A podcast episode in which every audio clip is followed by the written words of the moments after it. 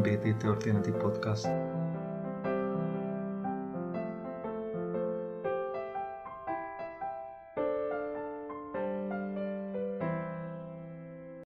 Kölcsei és a férfiak Beszélgetés a himnusz költőjének feltételezett homoerotikus vonzalmairól, reformkori barátság retorikáról, műveinek és magánéletének kapcsolatáról, a homoerotika korabeli és mai jelentéséről, és nem utolsó sorban magáról a kialakult vitáról. Résztvevők Margócsi István, Nyári Krisztián és Szendi Nóra. Moderátor Csehi Zoltán. Elhangzott 2014. február 8-án a Pepita Ophelia bárban. Tisztelt jelenlévők, kedves résztvevők, engedjék meg, hogy mindenkit szeretettel üdvözöljek a Kölcsei és a Férfiak című beszélgetésen, és először hadd mutassam be a jelenlévő irodalomtörténészeket, mindenek előtt Margócsi István, Nyári Krisztiánt, illetve Szendi Nórát. Az én feladatom az lesz, hogy az indulatokat kordában tartsam, megakadályozzam az agressziót, kégyékosságot és mindenféle devianciát ez be fog következni, ö, alapvetően ö, szerintem lássunk is hozzá. Ugye mindenki tudja, hogy nagyjából mi ennek a témának a tétje. Ö, az apropója, az apropóját itt tartom a kezemben, ö, Nyári Krisztián így szerettek ők, kettes című kötetének az utolsó szövegét, amelyben néhány olyan állítás, föltevés elhangzott, amely egy hatalmas vitát, vitát generált. Tulajdonképpen arra szeretném megkérni így elsősorban Nyári Krisztiánt, ugye, hogy ezt a nagyon különleges hipotézis halmazt ismertesse tömören és frappánsan az itt jelenlévőkkel, hát ha van, aki nem teljesen tájékozott a témában. Én nagyon örültem ennek a műfajnak, ugye az antikvitásból kezdő, antikvitástól kezdődően nagyon divatosak ezek az életrajzok, Plutarchos, Svetonius, amelyek alapján bizonyos közéleti szerzők ilyen pszichológiai portréját kapjuk, ugye beleértve mindenféle egzotikus szokásaikkal, és ezek noha nem tudományosak az antikvitás idején sem, ugye mégis ha elkészül egy antik tárgyú film, akkor nagy hajlamunk van számunk kérni rajtuk Plutarchos vagy Zetonius, vagy azt, hogy miért nincs benne az, ami amott benne van, vagy fordítva, Giorgio Vasari művész életrajzai hasonló jellegű, kicsit anekdotikus feltevésekkel is dolgozó szövegek, úgyhogy tulajdonképpen ennek a műfajnak a, a folyamányaként érzem én ezt a kötetet. De visszatérve a lényegre, megkérném Krisztiánt, hogy foglalja össze tömören, hogy mi az ő hipotézise, álláspontja kölcseivel kapcsolatban. Nagyon röviden, aztán úgyis a részleteket majd itt gondolom kivesézzük. Ugye ebben a könyvben 40 történet szerepel magyar írók és költők szerelmi életéről, tehát hangsúlyozottan nem irodalomtudományról van szó, hanem emberi történeteket, éppen költőknek meg íróknak a életével kapcsolatos történeteket mesélek el benne röviden. Ebben a könyvben a leghosszabb, az egyetlen, ami hosszabb a többinél, az Kölcsei Ferencről szól, és a legkevésbé itt teszek bármilyen nemű állítást. Ha, ami állítás mégis kiolvasható belőle, az az, hogy Kölcsei Ferenc élete egy szakaszában, jelesül az 1810-es évek első felében szerelemérzést táplálhatott Szemere Pál, illetve esetleg még más iránt is. Neki szerelmes leveleket írt, és önmagában ez a téma a szerelemnek és a barátságnak az egy gyökerűsége nagyon foglalkoztatta, hogy ezt megelőzően, vagy, vagy ezután Kölcsei Ferenc kibe volt szerelmes, volt-e neki bármilyen megélt szerelmi kapcsolata, erről ez a rövid írás nem szól, annál is inkább, mert erről nagyon-nagyon keveset tudunk.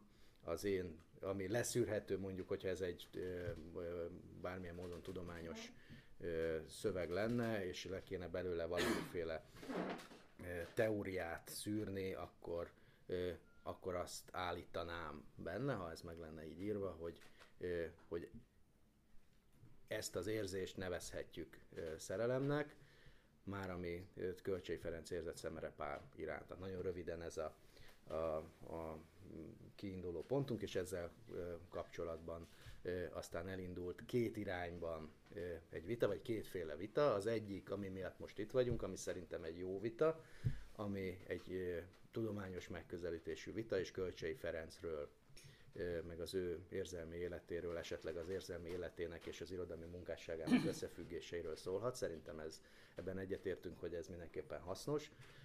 És van egy másik vita, ami szerencsére nem itt zajlik most, ami pedig arról szól, hogy egyáltalán állítható-e a himnusz szerzőjéről, vagy bárki más a magyar nemzet önazonossága szempontjából fontos, kiemelten fontos szerzőről, hogy netán homoszexuális lett volna. Ez a vita is zajlik, zajlott, szerencsére nem itt és nem most, tehát most nem erről fogunk beszélni, bár nyilván bizonyos aspektusai nem elkerülhetőek.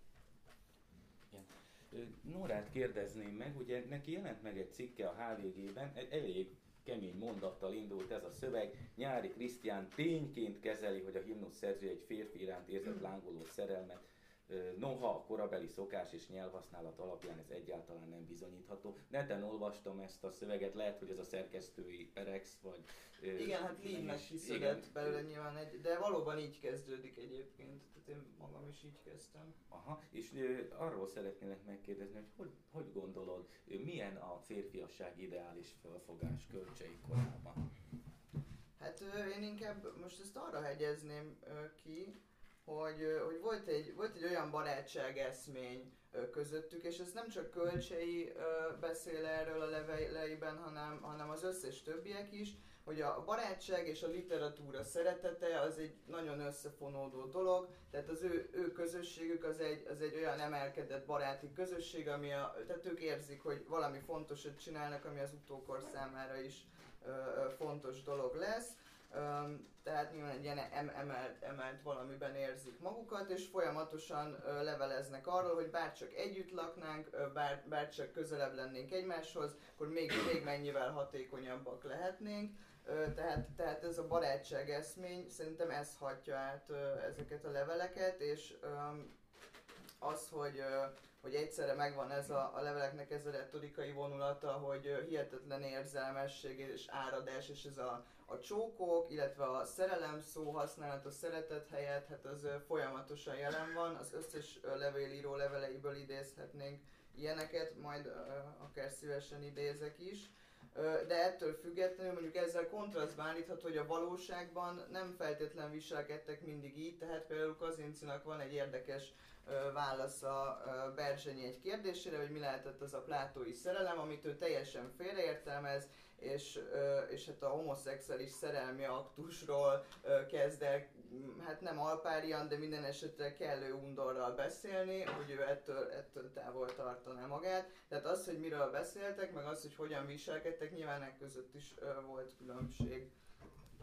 És visszatérve ehhez a mondathoz, tehát tényként kezelte szerinted nyári Krisztián, amit állított, hát, vagy hipotézisként? Nem, nem hipotézisként, én úgy érzem, hogy ha valaki végigolvassa ezt a, ezt a szöveget, akkor mivel ez a szöveg nem mondja magáról azt, hogy ez egy fikció, ezért, ezért egy olyan történetté gyúrja össze, amit nyilván az egyszerű olvasó, aki tényleg szórakozásból olvas el egy ilyen könyvet, Mm, vagy, vagy a Facebookon elolvassa, nyilván az ember az interneten úgy, úgy olvas, hogy szeretne is információkat gyűjteni, de csak úgy felszínesen, de hogy azért mégis szereti úgy érezni, hogy azért most kaptam valamit, és, és azt gondolom, hogy ebben van ennek a szövegnek a becsapósága, hogy az olvasó úgy érzi, hogy na most valami új információhoz jutott, amit eddig eltitkoltak előlünk, miközben mindezek a levelek elolvashatóak, nincsenek új információk, csak olyan ö, ö, mozzanatok vannak kiemelve, azt gondolom, kölcsei életéből, amelyeknél sokkal bonyolultabb összeszövöttségű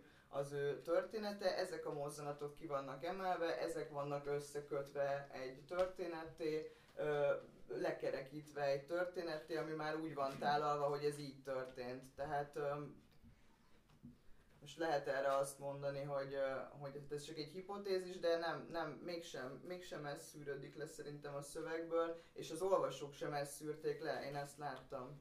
Az ez szerintem két külön dolog, hogy mit szűrtek le az olvasók, és arról is szerintem arról érdemes külön beszélni, meg az, hogy én mit szerettem volna ezzel állítani. Ebben a könyvben egyébként ez a legkevésbé állító jellegű ö, szöveg, de, de szerintem, ö, mondjam, beszélgethetünk abból a pozícióból, mint hogyha én ezt állítanám, hiszen nagyon sok mindent állítok egyébként, meg most, hogy egy érvelni kell mellette, nyilván lesznek állító hát, mondataim, de, de hát én ezt arra futtatom ki ebbe, hogy nem tudjuk igazából, hogy mi történt. Leírtam azt, hogy, hogy erre, a szere, milyen, erre a szerelemre utaló dolgok voltak a levelezésben, illetve ennek milyen története van.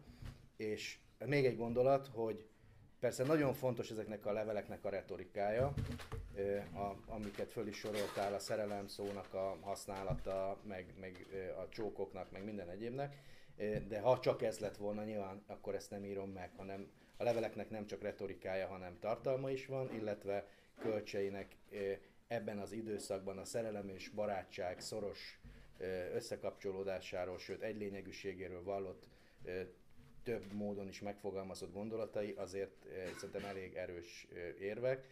Eh, tehát én nem, nem pusztán a retorika alapján állítottam azt, amit, amit állítottam. Igen, csak például ki, kihagyott, tehát még olyan idézet is van, ahol direkt ö, kiszedte az idézetből, néhol kipontozva, olyan is van, ahol nem, nem jelöli, hogy egy idézet így össze van a levél elejéről, meg a végéről montírozva, ez nem tudom, hogy szerkesztői hibája vagy szándékos, mindegy, de, de minden esetre ö, ö, tehát van egy, van egy olyan szövegrész, amikor Kölcsei egy, egy fiatalkori szerelméről, egy női szerelméről, ami egyébként egészen nyilvánvalóan kiderül a levelezésből, hogy volt valamilyen női szerelmi kapcsolata, és, és ezt így rendre ö, kihagyja, tehát egyszerűen kivágja azokat a szövegrészeket ebből a visszaemlékezésből. Én azt gondolom, hogy ez egy picit manipulációja ö, an, annak,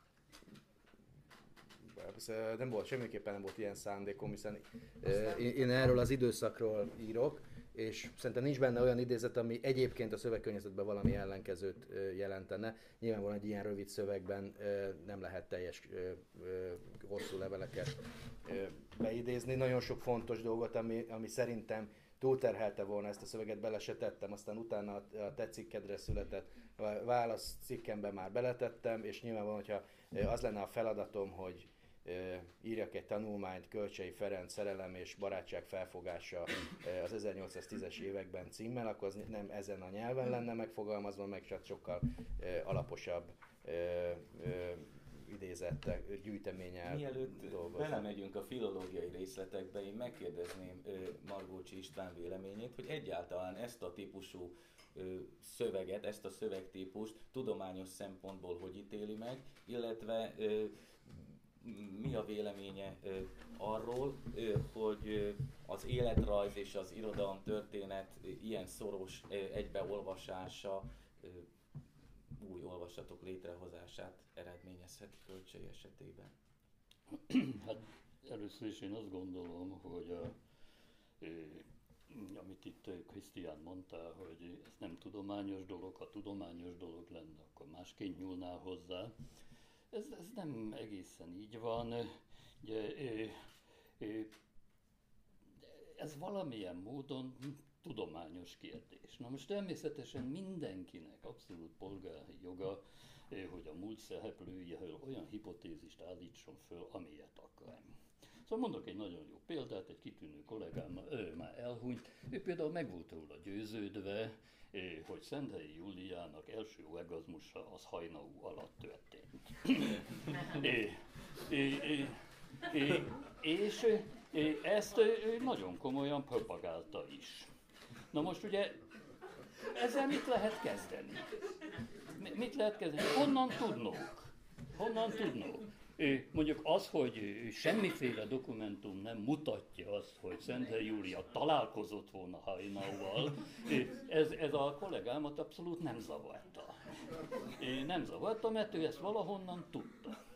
Na most ilyen típusú legendákkal, feltevésekkel, mondhatnunk úgy, ismeretterjesztő hipotézisekkel tele van a padlás. Ugye, ugye minden, minden nagy írói élethelyz tele van hipotézissel, amit, ha tetszik, semmiféle tényel nem tudunk alátámasztani. Ugyanakkor száz éve, kétszáz éve használjuk ezt, és nem csak, hogy használjuk, hanem állandóan ezzel magyarázzuk meg a hőseinknek valamilyen gesztusát, vagy valamilyen művét is. Na most ez egy rendkívül kockázatos dolog, és ezt én rendkívüli módon helytelenítem, akkor is, hogyha népszerűsítő, hogy mondjam, kedélyes és egyébként színvonalas formában nyilatkozik meg, akkor is, hogyha bármiféle, hogy mondjam, ismeretterjesztő szaga van a dolognak, én ezt tökéletesen szép példalomnak tekintem, ahol a fikció uralkodik. Ugyanis csak, ennek, csak ez nincs jelölve. Csak ez, ez nincs, azért probléma. mondom, hogy ez, ez nincsen jelölve, ugyanis hát kölcseinek a szerelmi életéről ténylegesen ugye nem tudunk semmit. Megjegyzem, a többiekéről se nagyon. É, é, gondoljunk csak arra, hogy, hogy minden, minden, mindannyian tanultuk az iskolából, hogy Vörös Marti Mihály szerelmes volt Percel Etelkába. Na most ez mit jelent? Mit jelent? Tetszett neki a, a, az új kisasszony? Lefeküdtek egymással? Ő, nem, enyelektek és, hogy mondjam, Biedermeier verseket mondtak egymásnak? Vagy Vörös Marti maszturbálás közben percelem etelkára gondolt? Ugye nem tudunk semmit se. Nem tudunk semmit se, de ezzel magyarázunk rendkívül sok mindent. Most ezek, ezek teljesen légből kapott dolgok. Kölcseinek a szerelmi életéről nem tudunk semmit, annyit tudunk, hogy aglegény volt. Nem nősült meg. Egyik kitűnő kollégám meg van róla győződve, hogy a élete utolsó éveiben, amikor ott a, egy özvegyasszony rokona ott élt a házába, azzal békés, boldog, mondjam, nemi életet éltek egymással. Mit mondjak el? Hát, nem tudunk semmit. Ugyanúgy nem tudunk semmit, hogy Szemehepállal mit csináltak. Na most ez egy roppant nagy kérdés, amit itt a Krisztián fölvet. Vannak hajongó leveleink. Ez tény. Ja, rengeteg hajongó levél van a korszakból. És olyan hetorikával hajonganak egymás iránt férfiak, amit ma valószínűleg homoerotikus szerelmi indulat lecsapódásaként fognánk föl, ha ma mondanók. De hát 200 évvel ezelőtt egészen másképp beszéltek az emberek, egészen más érzelmi reakciókat írtak bele a műveikbe, mint ahogy ténylegesen működtek, és ténylegesen, hogy mondjam, funkcionáltak ember-ember közti kapcsolatban. Másrészt, vegyük, hogy a hajongott kölcsei szemehepáliát. Milyen értelemben? Mit jelent az, hogy, ha tetszik, szerelmes levelet írt hozzá? Ez azt jelenti, hogy volt neki egy elfolytott homoerotikus indulata? Volt neki egy nem elfolytott homoerotikus indulata? Ne adj Isten, ténylegesen homoszexuális kapcsolatban voltak egymással? Ugye egy levélnek már az interpretációs alapgesztusa tulajdonképpen valamilyen előfeltevésből indul el. És ez az, amit én rendkívül veszélyesnek és rendkívül homályosnak érzek. Nem azért, mint hogyha mondjam, helyteleníteném, hogyha kölcsei homoszexuális lett volna, hanem azért, mert semmi nem bizonyítja, hogy ez így lenne. Hipotézisként bármelyik korabeli aglegénye azt lehetne mondani, hogy azért nem nősült meg, mert a fiúkat kedvelte volna inkább.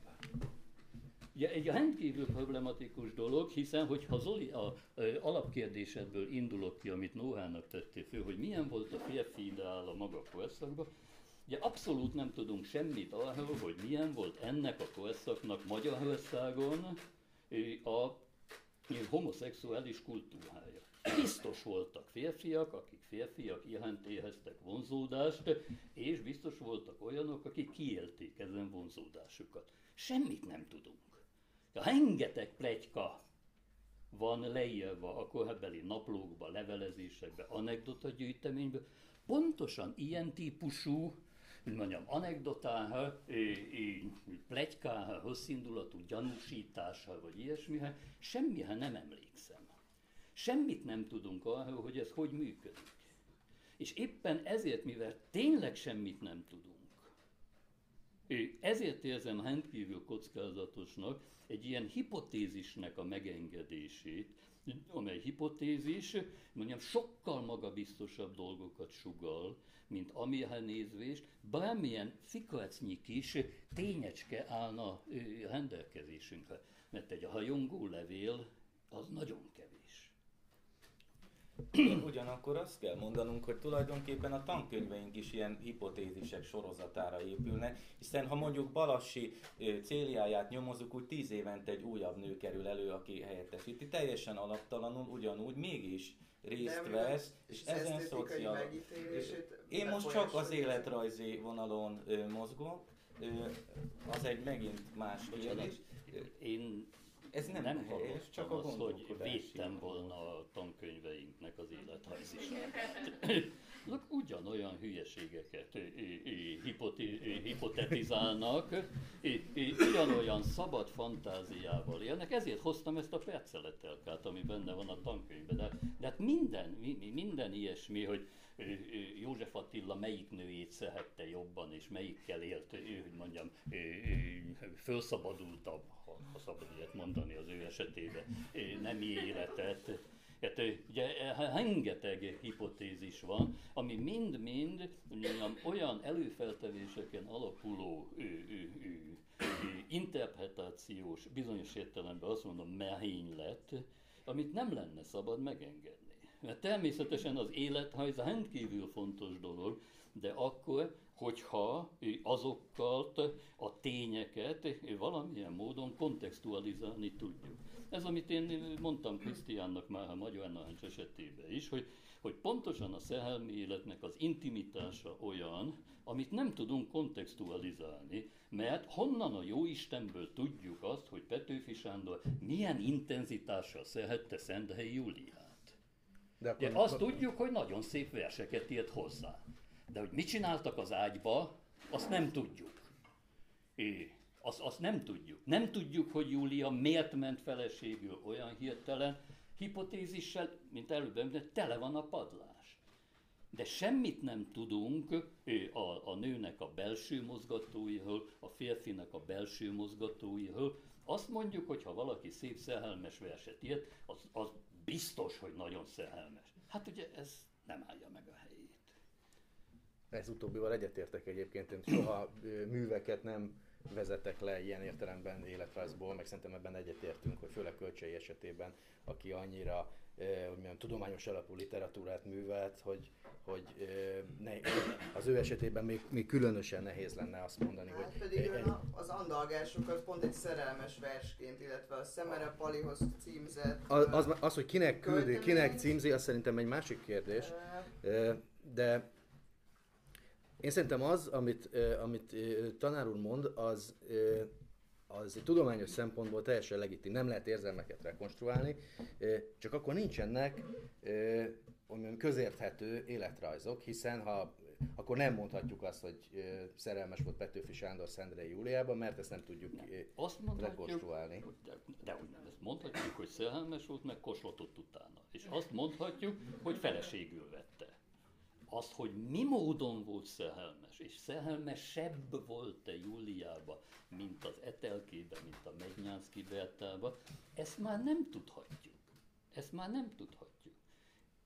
Én csak ennyit mondok, hogy ezt tudhatjuk, hiszen ezt, hogy mondjam, leírtam mindenkinek, azt mondta, ilyen nő nincs még a világon, egy még egy, ezt el akarom venni, ennyit tudhatunk. Hogy ténylegesen milyen volt ez a szerelem, és hát itt mondjam, az intimitás terhelyén, ahol írod az egész könyvedet, éppen ez a nagy probléma, hogy, hogy az intimitásban mész bele, és azokról teszel, mondjam, rendkívül határozott, és nagyon sokszor nagyon finom és korrekt, de értéktelített állításokat. És nekem ennyi a problémám az egésszel.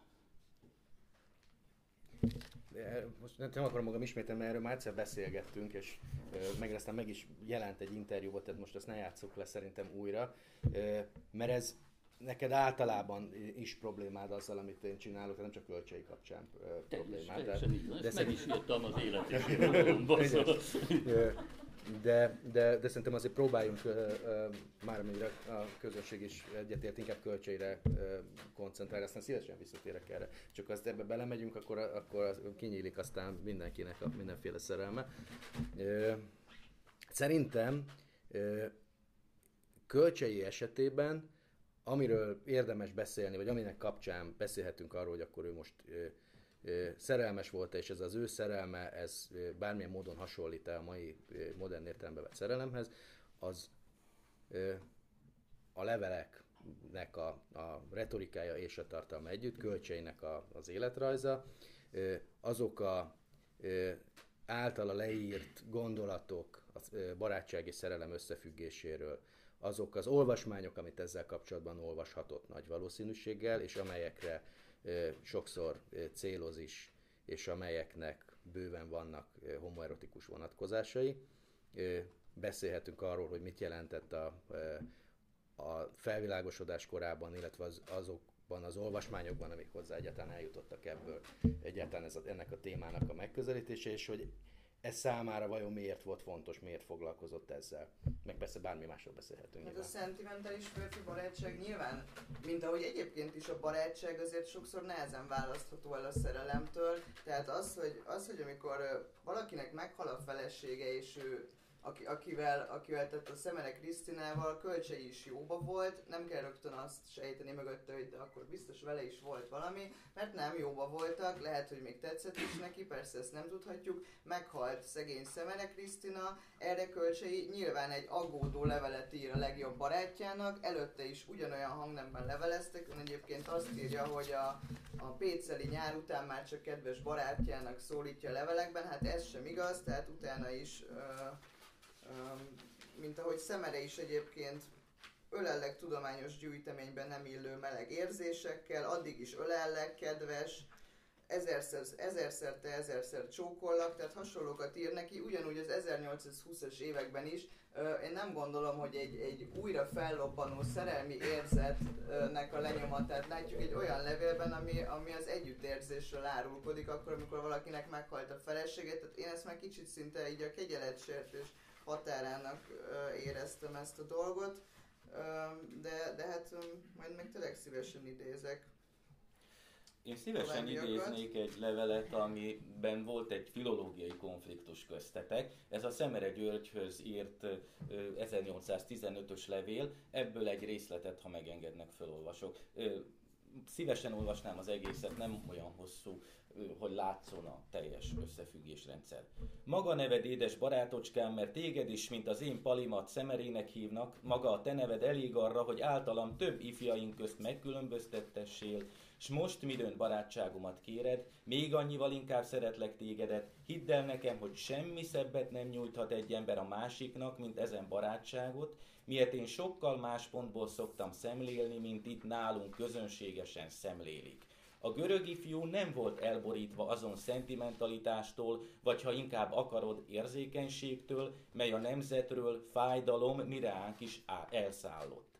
Ő nem epedezett leányok után, de gyermekéveitől fogva férfi társaihoz csatolta magát szorosan, és ez a férfi szeretet, androfília vagy barátság volt neki út minden szépre, minden jóra. A szentimentál német, a szerelem, líbe többnyire csak leány szerelmet ért s forgasd által a görög mustrákat, s meg fogod látni, hogy azokban a fília, líbe, mely sokkal szebb, sokkal teljesebb jelentésben tűnik fel. Te küzdesz magadban, úgy írod, Sanim, nem írtad volna is, tudnám ezt minden sorodból. Így küzdöttem egykor én is, s így küzdök én még most is sokszor. A természet int, s az ő intését követnünk legjobb. Azonban boldog az, aki a te, a, az, akit a természet nem hív azon útra, mely poétainak neveztetik. Én, aki a poézist nem versírásnak tartom, de a lélek oly passziójának, mely bár írjunk, bár ne írjunk, egyaránt ismerhetővé teszi magát, én tudom, hogy ez a szerencsétlenségnek útja. Nem azért, mert itt gazdagságot aratni nem lehet, de azért, mert a lélek öröklángolásban, emésztődésben és betegségben tartatik általa, mely elébb-utóbb elsorvaszt bennünket. Életemnek felét adnám én oda, ha, ha ezen emésztő passzió, passziót meg, tudnám, meg tudtam volna magamban folytani, mert mit nyertem egyebet általa, mint azt, hogy napjaim hány kódás közt folytak el. Eddig ö, talán a lényegi idézet.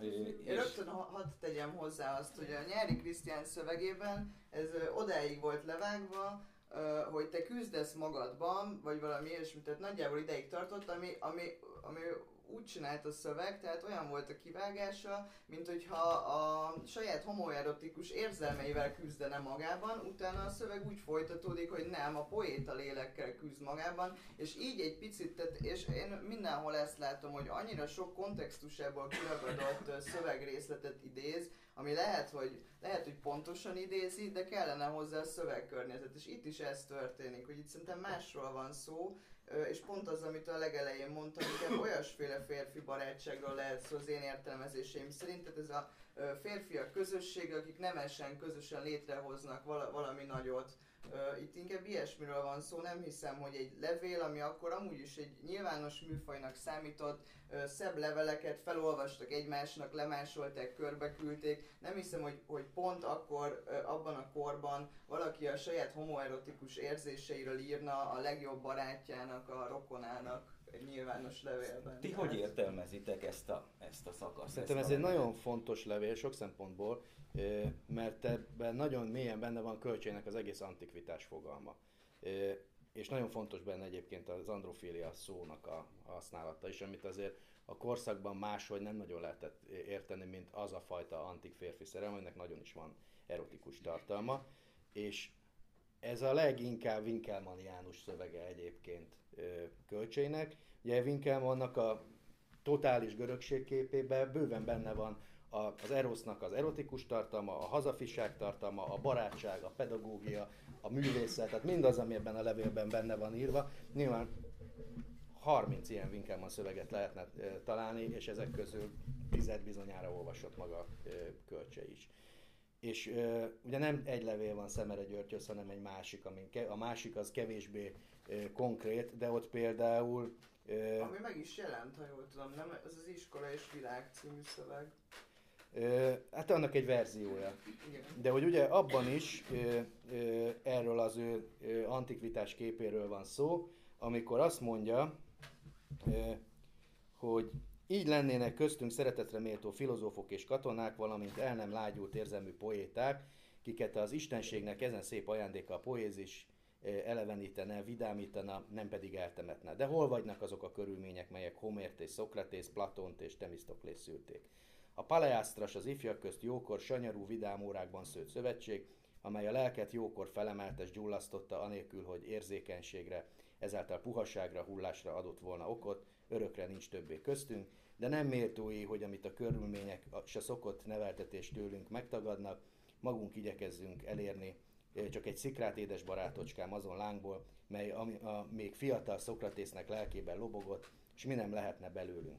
Ez egy azért érdekes szöveg, mert két olyan platoni hely van, ami erről a ö, megfogalmazott képről szól, a Phaedros meg a Lakoma.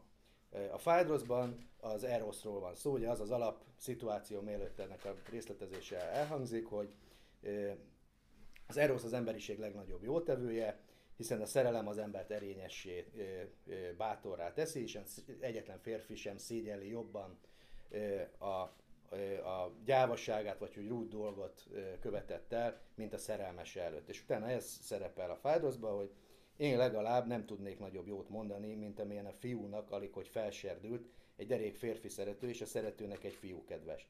Mert amire az embereknek egész életükön át szükségük van, ha helyesen akarnak élni, az sem a rokonság, sem a tisztségnek, sem a gazdagság, sem bármi más nem tudja úgy kifejleszteni bennünk, mint az erósz. Mire is gondolok, a rút dolgok fölött érzett szégyenkezésre és arra a törekvésre, amely a szép dolgokra sarkal. Ezek nélkül ugyanis sem város, sem magánember nem visz véghez nagyszerű és helyes tetteket. Ugyanez a lakomában pedig úgy hangzik, hogy az ember két úton indulhat el a halatatlanság felé, van az a fajta ember, aki a test szerint hordozza magában a termékenység magvát, azok inkább a nők felé fordulnak, és a gyermeknemzéssel szereznek maguknak halhatatlanságot, aki pedig a lelkében hordozza ezt, azok szellemi gyermekeket alkotnak, az ilyenfajta ember létrehozhat irodalmi műveket, épületeket vagy törvényeket, amelyek által tényleg hallatatlan hírnévre teszed, vagy pedig erényt hozhat, erényt hozhat egy ifjú lelkében, ami szintén nagyon szép dolog. Ez a kettő olyan platoni hely van egyébként, ami ezzel foglalkozik, és nyilvánvalóan azért utal rá Szokrat, vagy Kölcsém, ezeket olvasta, és fontosak neki. Nyilvánvalóan nem azt állítom, hogy szó szerint egyetértett ezekkel, de hogy ezekre céloz, az, az, az valószínű ebben a szövegben, és a másik pedig az androfiliának a, a használata, mert azon szerintem vitatkozhatunk, hogy a szerelem szó az mit jelentett, és nyilvánvalóan sokkal összetettebb, vagy mondjuk így más jelentésű szó volt, és benne volt a, a, a nagyon erős barátságnak a lehetősége is, vagy az Isten iránti szerelemnek a lehetősége is, amikor ezt használták, de az androfilia azért elég, és ennél sokkal egyértelműbb, mert ezt a, legalábbis a költség által olvasott szerzők közül homoerotikus tartalommal használja Voltaire, így használja Winkelmann, ugye Voltaire attól függően, hogy éppen Nagy Frigyessel kapcsolatban milyen pozícióban van, hol elítélőleg, hol pedig támogatólag ír a homoszexualitásról.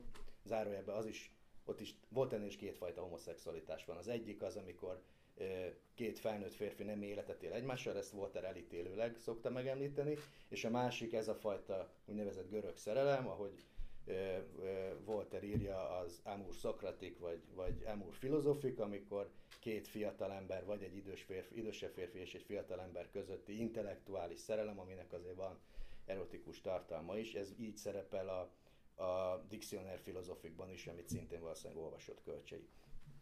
De most nagyon elszaladtam. Igen, igen, még arra egy mondatot, hogy valóban a be, szerinted a belső vívódásairól szól, vagy ez egy, egy költészet esztétikai kérdés, vagy netán a költészet korai pozíciójára, akkori pozíciójára vonatkozó tézis, amikor arról ír, hogy te küzdesz magadban. Mivel Ez szerintem a kettő együtt, tehát hogy az a fajta eszmény van megfogalmazva, amiben benne van a két ember közti intenzív szerelmi viszony, benne van a, ugye amit használ a, a, a paleastra, ugye az az a birkózó szőnyeg, amin a görög ifjak birkoztak, és ennek a, a metaforája az az együtt nevelkedés és a mindenféle megpróbáltatásoknak a közös elviselése. Tehát benne van a nevelődés, a pedagógia, a, a, a művészet, ami Platonnál nem a költészetet jelenti adott szövegben, de a költség számára egyértelműen. Tehát ez, ez nagyon erősen együtt van. Ami szerintem ö, ö, hogy amiről én írtam, az, az, az nem tudomány, ez egy életrajznak egy, egy megközelítése.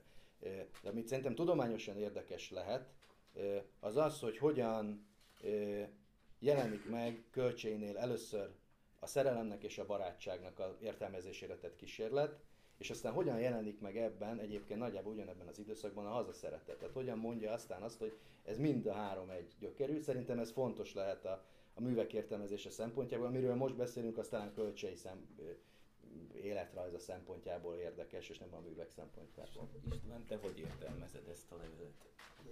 Nagyobb sajnálatom, ha a nóhával értek egyet. ez a szöveg, ez valóban a, a görög típusú ehényes férfinak a neveltetését célozza meg, történetesen a modern értelemben vett homoszexuális aspektusnak a figyelembevétele nélkül, amikor azt mondja éppen, hogy, hogy az ilyen lágy szehelmi csipkéket tulajdonképpen le kéne metszeni lelkünkről, amit ugye ő sokszor mond, hát a, a nemzeti hagyományok azt mondja, hogy, hogy a, a, a magyar nemzeti karaktertől idegen a szerelemnek az érzése és a szerelmi hajongás az valamilyen módon félhevitte az egész európai kultúrát, ez tulajdonképpen az elhényes államférfinak, az elhényes polgárnak a neveltetését célozza meg, ami természetesen akkor ebben nagyon férfiaknak a feladata. Hát ezzel nem tud mit csinálni, ez egy macsó világ. Hát asszonyok ne, ügyetlen, ne ügyeskedjenek bele a, a, a fontos dolgokba. Ezért férfiak egymást neveljük, és egymásnak a lelki-szellemi hatásával fogjuk kialakítani azt az ideált, ami mondjuk a kölcseinek az elkölcsi írásaiban, a pahelynézőben is benne vannak. Ebből szó nincs arról, hogy birkózzunk együtt a szőnyegen és fogdassuk egymást. És szóval ez, ez, egy, ez egy nagyon-nagyon furcsa dolog. Nagyon furcsa dolog. Természetesen, hogyha görögökről beszélünk, akkor rögtön földerül, fölmerül ez a hogy mondjam, amit Berzsenyi kérdez, ugye, csak itt egy picit kiegészíteném, no, hát nem azt kérdezi, hogy mi az a látói hanem mi az a Knabenliebe. Tehát mi a fiú szerelem, hogy hogy kell szeretni egy fiút, kérdezi a Derek nagy darab férfi Somogyból, mert hát ilyenről még nem is hallott. De nem ez a Bécsi tanárnő értelmezés szerint ez azután történik, hogy, hogy Pestről hazamegy, és elkezd gondolkodni azon, hogy ezek miért, miért próbálják lesmárolni őt Na, feltehetően a, a Szemehe meg a kölcsei nem németül csókolták meg, tehát valahogy a Knabenliebe az mégis az olvasmányaiból ö, ö, jött És közben igen, közben Igen, és nem nagyon tudhatta, hogy ennek ténylegesen mi a, nagyon egyszerűen szóval mi a testi háttér. Én teljesen úgy gondolom, hogy a Berzsenyi nem tudta nem tudta. A Kazinci azt tudta, mert az forgott Bécsbe is. Hát ez Nagyon az egy világban. Börtönben lemorzézték neki. Jó, de hát Kazinci egy világvárosi, világvárosi ember volt, és az, az mindenben járhatos volt. A Berzsenyi az kevésbé.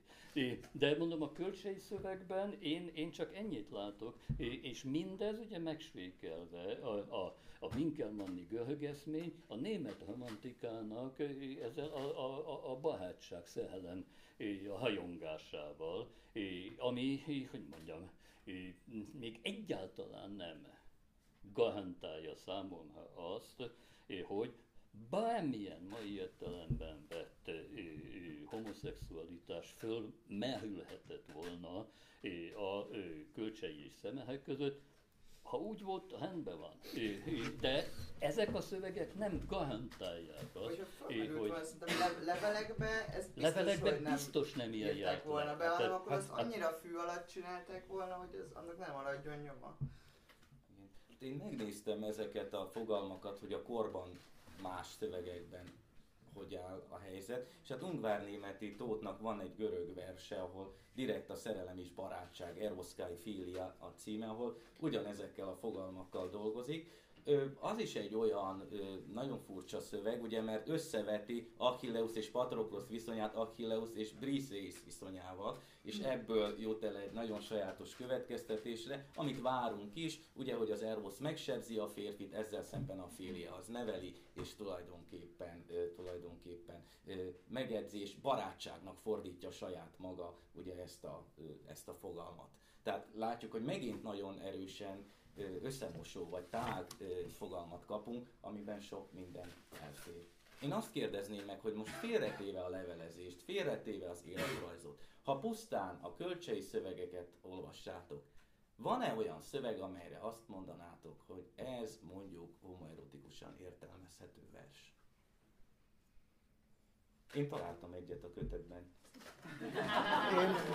Én, hát a Hiakintos és Apollon szerelmét megörökítő epigrammát tematikusan nem, nem, nem életrajzi vonatkozás, mert ez egy egyértelműen homoerotikus szöveg, és azt a maga a kritikai kiadás, vagy a kiadás jegyzetében ott is van, hogy Fú, Apollo bizony Isten létére egy fiút szeretett, Hyakintos. Én meg is találtam ez a görög antó, vagy antológia latinából vett motívum, amit valószínűleg Tölcsi olvasott, és onnan, onnan Igen, lehet. egy mitológiai Igen, egy mitológia. a megírás, de, de van a költészet, hány olyan van... verse van, aminek lenne úgy személyes vonatkozása, hogy ki lehetne találni, hogy kiről szól. És Főleg úgy, hogy ahogy egymásnak küldözgetik ezeket a verseket, mondjuk pont ez a ez a jegyváltó, hát én ezt föl is írtam magamnak, amit elküld a szemerének, hogy én ezt úgy értelmezi, hogy ez egy áradó szerelmi vallomás, és a jegyváltó mellé egy, azt, azt írja, hogy hát ez most csak tökéletlenségeiben közli ezt a verset, de azért elküldi,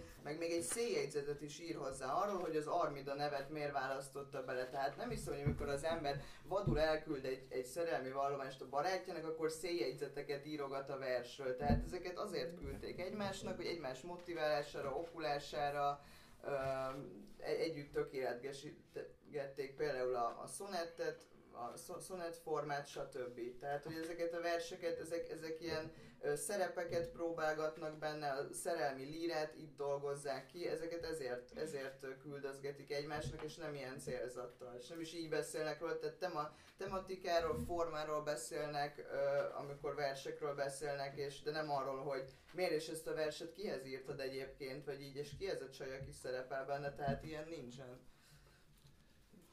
Engem mindig az ragadott meg, ugye több szöveg van a kölcsei korpuszban, amit én így naivan végignéztem, ugye ez a hiakintoszos és ilyen, és több van olyan, amely egy antik görög lírát ismerő ember szemében behoz intertextuálisan szövegeket tehát megengedő struktúrák, mondjuk a, az akáciában, amikor leír, hogy itt tölelte egymás Dajka és Kazinci, ugye rögtön eszünkbe jut a Teokritos idél, ahol a fiúk csókversenyt rendeznek a hősök sírjánál, de ezek nagyon áttételesek és nagyon messze, messze vannak. De ö, ugye ezek, vannak olyan iskolák... De hát az, az akácka alatt szabadkönyvesek vannak. Igen, hát, igen. Mm. Hát erről van egy vita, én hajlok rá, hogy igen, de, de ezt se tudjuk. Hát az, az, az, az, hogy, hogy a, hát, én... hát az, az akácfa az a szabadkönyveseknek volt a szimbóluma. É, hogy mit csináltak az akácfa alatt, azt én effektíve persze nem tudom. Persze, é, é, de hogyha az akácfa alatt találkozik é, két férfi, é, akkor azok vakolnak. É, szóval... én csak oda akartam kiukadni, hogy vannak ugye olyan elméleti iskolák, mint például a homoszocialitás elmélet, vagy a homotextualitás elmélet, amelyek csak a szövegeket nézik, és bizonyos nyomokat keresnek, konstellációkat állítanak föl.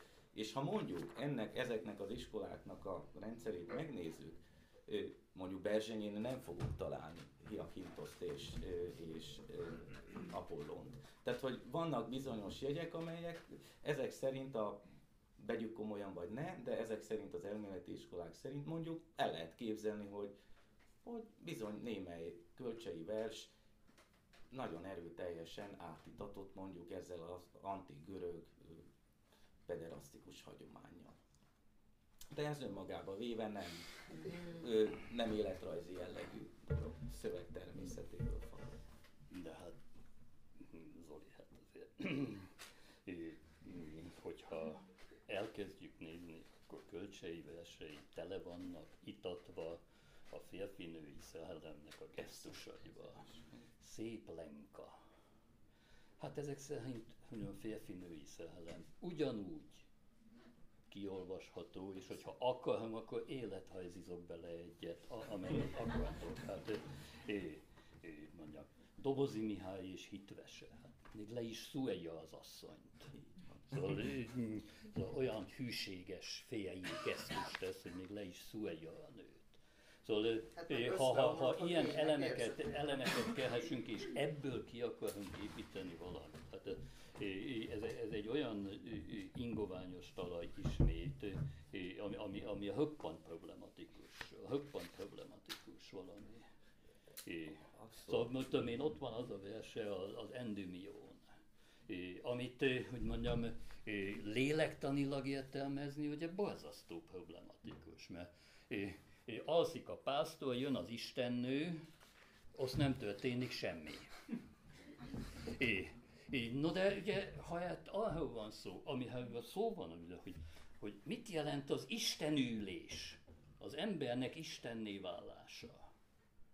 É, ami valamilyen módon, ami transzcendenciának az erotikus gesztusából kell, hogy ehedeztessék, ugyanakkor rögtön a halálba. Ez hogy lehet, hogy nem közvetlen, ha tetszik, tét pszichológiává átfordítani? A höppant problematikus dolog. Ott alszik a pásztor a holdfényben, Istenként meghalva. Ezt nem lehet lefordítani, hogy mondjam, személyiségpszichológiai gesztusra, mert ez olyan olyan áttételes metafizikai izé, ami, amit szerintem nem lehet az intimitás szférájába lehúzni. És nagyon sok görög típusú versel ugyanez a helyzet.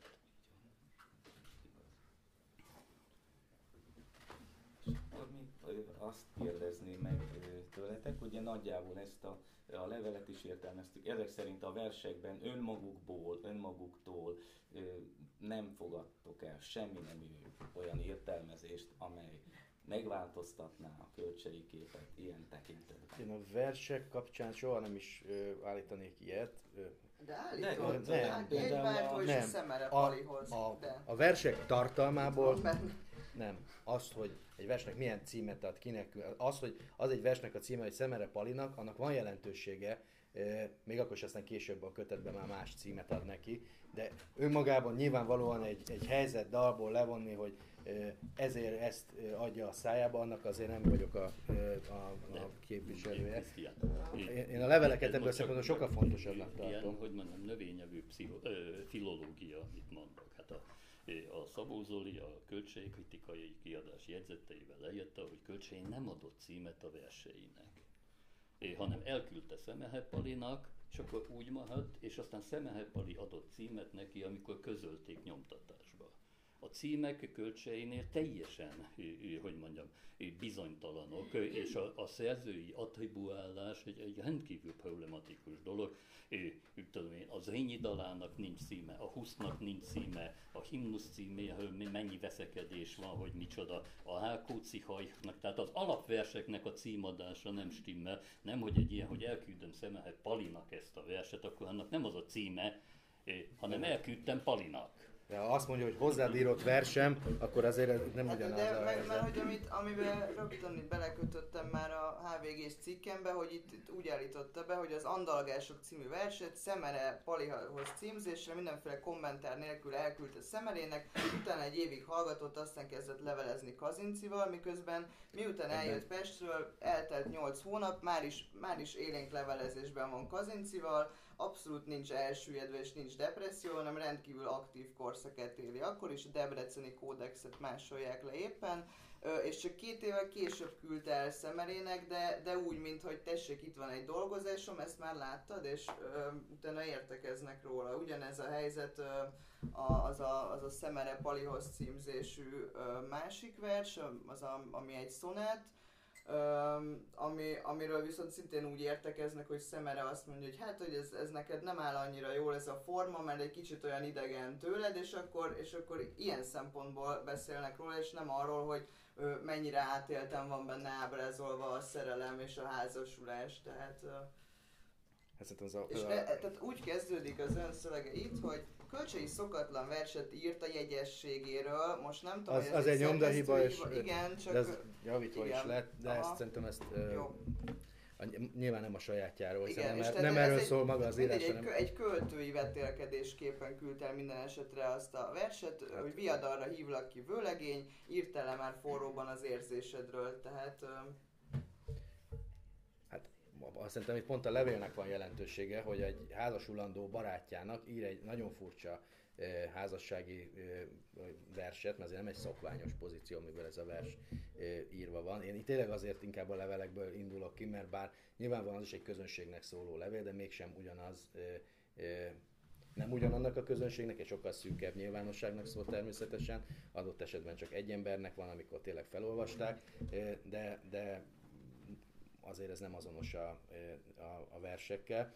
Szerintem az fontos, hogy ezekben a szemerének szóló levelekben számtalan ponton előkerül, hogy az, amit te érzel Kriskád iránt, azt érzem én is irántad, ez a kettő ugyanaz, ennek többféle megfogalmazása van, még szemere válaszaiban is van erről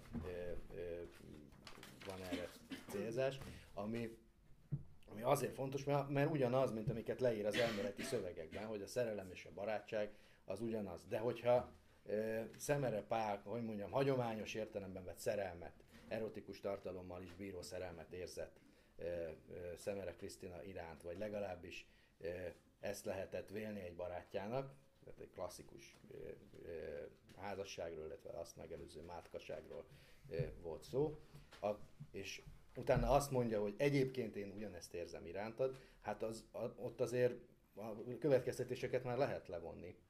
Egyébként csak zárójelben, annyira nem volt, speci- hogy mondjam, általános az a fajta mátkaság, amiben Szemere Pál volt Szemere Krisztinával, nem tartozik ide szorosan, mert maga Kazinc is meglepődik azon, hogy ezek már házasság előtt, a mátkaság idején nem életet éltek, ami hát azt mondja, hogy legfeljebb Erdélyben szokásos, de nálunk nem. El, el, el, elházták el, és ezt ilyen némileg ilyen indignálódottan megjegyzi levelében, hogy azért ez furcsa. Van itt a fejezet végén egy rövid vers. Ugye egy volt csak egy, akit szerettem, nem volt fiú, nem volt leány, miatta létem elvesztettem, mert engem balszerencse hány, röpültem őt, ö, ö, forrón ölelnem, a rég várt óra volt jelen, de forró volt ő, mint szerelmem, s halálra égtem hirtelen. Hogy értelmezed most a viharok után ezt a ez a, ez, ez a vers ez nem azért fontos, mert bármilyen versből le lehetne következtetni lehetne, hogy annak az írója heteroszexuális vagy homoszexuális lett volna. Ez egy, ugye ez a Talányok című sorozatból van, ami szerintem kölcseinek egy méltatlanul keveset értelmezett, meg elemzett verse, hiszen ezek ilyen alkalmi versezetként szoktak róla beszélni, mert ez ugye klasszikus találós kérdés, rejtvény versek. Na de ezek azért, ezekből a hatból szerintem négy elképesztően jó vers. Pontosan azért, mert nem volt beszorítva szerintem valamilyen formába, és nem akart megfelelni valami, éppen valami programversnek, hogy most akkor ő szonettót ír, vagy valami más, hanem ebben furcsa módon a, a kötöttsége miatt lehetett benne szabad. Ezek nagyon-nagyon jó versek, és szerintem, ahogy mondjam, ilyen ha kellett egy versidézetet választanom, mindenhez van egy idézet, ezt választottam, ebből aztán végképp nem akarok levonni semmilyen következtetést, csak ez egy nagyon szép lírai vers, egy Tótárpád súlyú vers, és nagyon, nagyon kevés ilyen típusú lírai verse van, maradt hátra kölcseinek, amire nem nehezedik rá egyébként aztán a, a, a, az ő az a korpusz, ami, ami, amit már nagyon ezerféleképpen elemeztek, és ezért megnehezíti, hogy ezekhez a szövegekhez közel kerüljünk. Ez csak ezért van itt, ez szerintem ezeket érdemes olvasni. És többen látsz valamiféle allegorikus tartalmat is, vagy egyszerűen megelégszel azzal, hogy a megfejtése mondjuk gyertya? hát, hát nyilván ez egy al... Hát, hát... Fúdefallikus. Igen. Hát, hogyha van, van egy költőverseny, teszem azt, és gyertya és láng témával kell írni verset, akkor azt nagyon sokféleképpen, sokan sokféleképpen írták volna, és nyilván nem véletlenül kölcsei pont ilyet írt. Ez egy, ennek a versnek a beszélője eléggé ö, valamiféle szorongó élethelyzetben beszél, hogy most ez egy éppen legvidámabb napja volt egyébként kölcsének, de mégis írt egy ilyen verset, vagy, vagy pedig ilyen élethelyzetben, vagy ilyen hangulatban volt, amikor írta, ezt tényleg nem tudjuk. Ezt azért tettem, hogy ez egy igen, igen, igen jó kölcsei vers. Aha. De mégis az embernek azt sugalná, hogy mondjuk szerelmes versként kell olvasni, mert hát, ez a könyv egy szerelmes könyv. Hát igen, olyan kontextusban jelenik meg, ami sugal valamit azért egy picikét. Én szerintem, hogyha ezeket a verseket mindenféle egyéb metaszöveg nélkül csak ezt a Talányok című verset külön megjelentetnénk és értelmezni kéne, akkor azért nagyon-nagyon sokféle értelmezés jelenne meg, mert ebben tényleg nagyon sok minden benne De az, hogy a szemere párba szerelmes volt, az az értelmezés lehet, hogy nem. De nem, de ezt nem is, ezt, de ezt nem is állítom. És szerintem szerintem a szöveg se állítja, egy, egy direkt oda, ez egy jóval későbbi vers, ez szerintem inkább... Azt, az, az, van írva a szövegben, hogy áradó szerelmi vallomásokat férfiakhoz. Szerintem ez, igen. Szerintem ez egy állítás. Nem, én, Szerintem, hogyha valaki leveleket ír más valakinek, amelyben intenzív érzelmeiről biztosítja, ezt az érzelmet szerelemnek nevezi, akkor az per definíció nem szerelmes levél. A vita abban lehet köztünk, hogy ennek a szerelmes levélnek, az ebben megfogalmazott érzelmeknek van-e erotikus tartalma. Hogy... Nem. A vita abban van közöttünk, hogy 200 évvel ezelőtt a szerelmes szó ugyanazt jelentette, mint ma. É, e, e, igen, más megfogalmazásban ez. Ennyi. Igen. Ennyi. Ennyi. de egyébként maga a gyertya, az pedig éppen egy borzasztó érdekes ilyen metafizikai allegóriává válik. Ugye a lángnak, a szellemnek nincs neme. Nem fiút szeret és nem lányt. É, a, a láng az a tiszta szellemiség, ami nem nélkül, ami mondjam, gender és szexus nélkül